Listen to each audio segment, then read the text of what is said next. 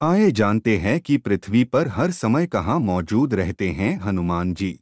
सामान्य तौर पर माना जाता है कि पृथ्वी पर हनुमान जी उन सभी जगह पर मौजूद रहते हैं, जहाँ पर भगवान श्री राम का भजन, कीर्तन या पूजन चल रहा होता है।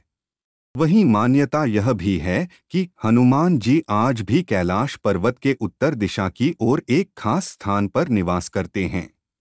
हनुमान जी के निवास स्थल का वर्णन कई ग्रंथों में मिलता है।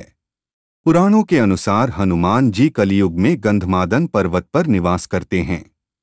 हनुमान जी को भगवान श्री राम और माता सीता ने अमरता का वरदान दिया था। यही कारण है कि वह हर युग में मौजूद रहते हैं। यदि आपको वीडियो पसंद आई है तो कृपया लाइक और शेयर करना ना भूलें।